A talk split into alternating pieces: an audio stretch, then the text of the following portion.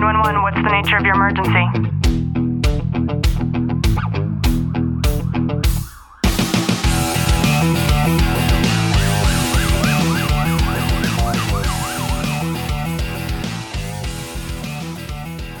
Welcome back to the Tactical Living Podcast. I'm your host, Ashley Walton, joined today by Detective Walton. Clint, how are you? I'm good. In today's episode, Clint actually wanted to talk about limiting self beliefs. So just sit back, relax, and enjoy today's content.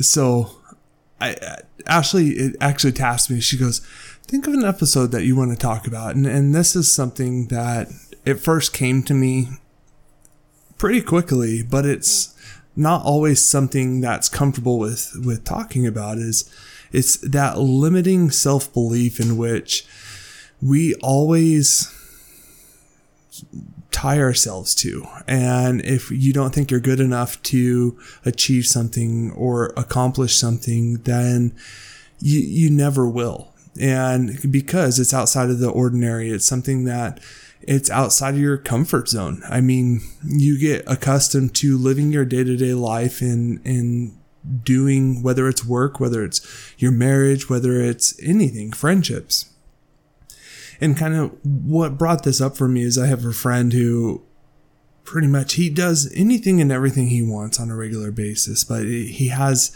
a big life shift coming up for him and I still don't think that he's prepared for it. But that's my own belief surrounding that. I think this person's going to accomplish great things in this area. It's just adapting to a new way of life.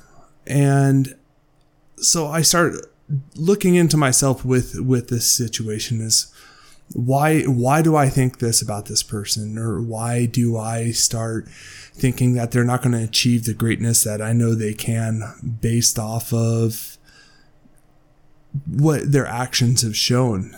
And I think a lot of it comes from fear. Yeah, and I think this is such a great topic because we're not talking about not necessarily limiting self beliefs on our on our own level that we might have for ourselves personally, but imposing self beliefs onto other people. So in general, that's judgment that we're placing on other people. And something that's coming up for me is when I had this hot topic of divorce and how it's okay when people get divorced, there was so many comments inside of our Facebook group. And one that stuck out to me in particular was a gentleman who is studying, studying to become a minister. He's almost finished becoming a minister. And he gives this long, incredibly judgmental, accusing, finger pointing reply. And if he had just paused for a moment and stepped outside of his, his almighty sort of throne that he was sitting on in that moment, then he would have recognized that the people that he was replying to are people that have already gone through divorces, some of them a multitude of divorces already. And when we create this type of judgment, this type of self-imposed limiting belief on somebody else, I think that a lot of the times it takes a mature and humble person to recognize that you have no say in what that other person can or can't do. And it is so harmful for us to create this self doubt or even sprinkle elements of self doubt on other individuals, especially when they're about to start in an in endeavor that they have never done before. And when we think about when we were younger, I can guarantee as you listen to this right now that there are self beliefs, limiting self beliefs that other people, adults, imposed onto you when you were young that you still remember? What's the first one that comes up for you right now? I, that I could never be a professional sports player.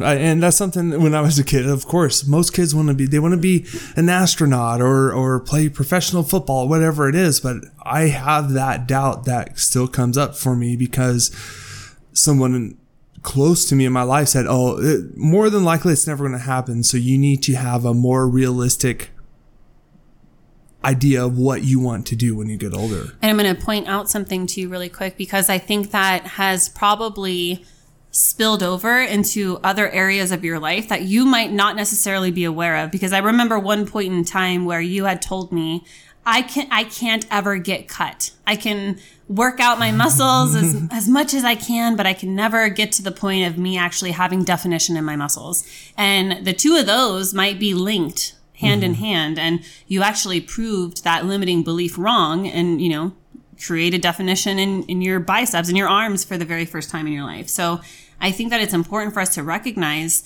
these self beliefs that perhaps were instilled in us by somebody when we were younger. And a lot of the times they are when we're younger because as we get older, we're like, oh, fuck you. Like, mm-hmm. you know, I can do whatever I want to. And mine, the thing for me is having had major reconstructive surgery on my knee more than once when I was young, there was, there was this, there was this imposed self belief that I had, not only from my mom and dad who were mostly protective, right? We, we don't want you to do this because we don't want you to get hurt and treated me like this delicate flower, um, even more so after my surgeries. But I was, I went through probably 20 different surgeons trying to figure out what to do with my leg. And every single time I had somebody tell me something that I was, oh, well, you're not going to be able to do this, or like things aren't going to be the same again. And because of that, my entire adolescence, I wasn't active. I didn't get to do sports. I didn't, I didn't have the opportunity. My dad stopped taking me horseback riding the very first time that I had surgery. And so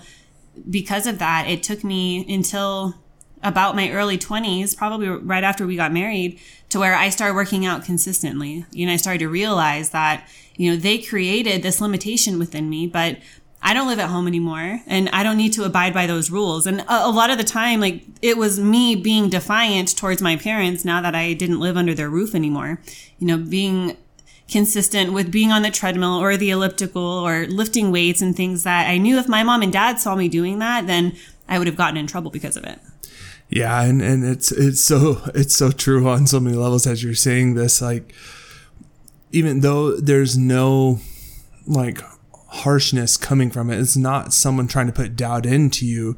It's looking out for your own safety in a lot of ways and, and a fear of this occurring again, or a fear of the being let down by not becoming a professional athlete or or whatever else it may be that chimes up for you in those instances it's something that relates to us later on in life and and it's really funny like as I was speaking about what that first kind of experience of self-doubt or that limiting belief from someone else affecting me is I can remember exactly the time and place where I was when that happened.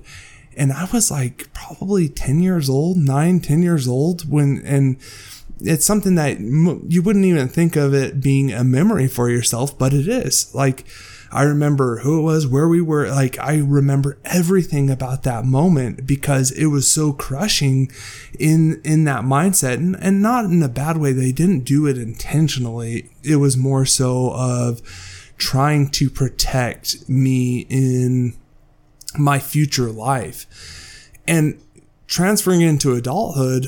I, you know, I, and I'm not saying I'm, I'm innocent of, or I'm not guilty of having my own limiting beliefs of other people, but it's recognizing it and adapting it to where you're, when you're sitting around the table with a whole bunch of other people and you're talking about, say, a specific incident, it's not bringing up those limiting beliefs for that person in that group aspect or to that other person.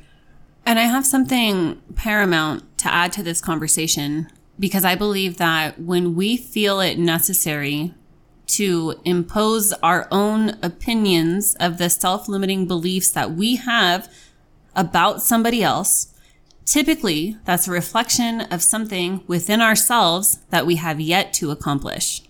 And when that happens, that means that you might feel a little bit envious of said individual who wants to do XYZ. You might feel a little bit curious. You might feel like you should have done something a little bit different. But I think that is a really, really important thing to point out when it comes to us feeling the need to place judgment on somebody else in that way. Absolutely. I think we, we place so many judgments upon other people on a daily basis instead of actually placing our own judgments upon ourselves to figure out, well, what's bringing this up for me?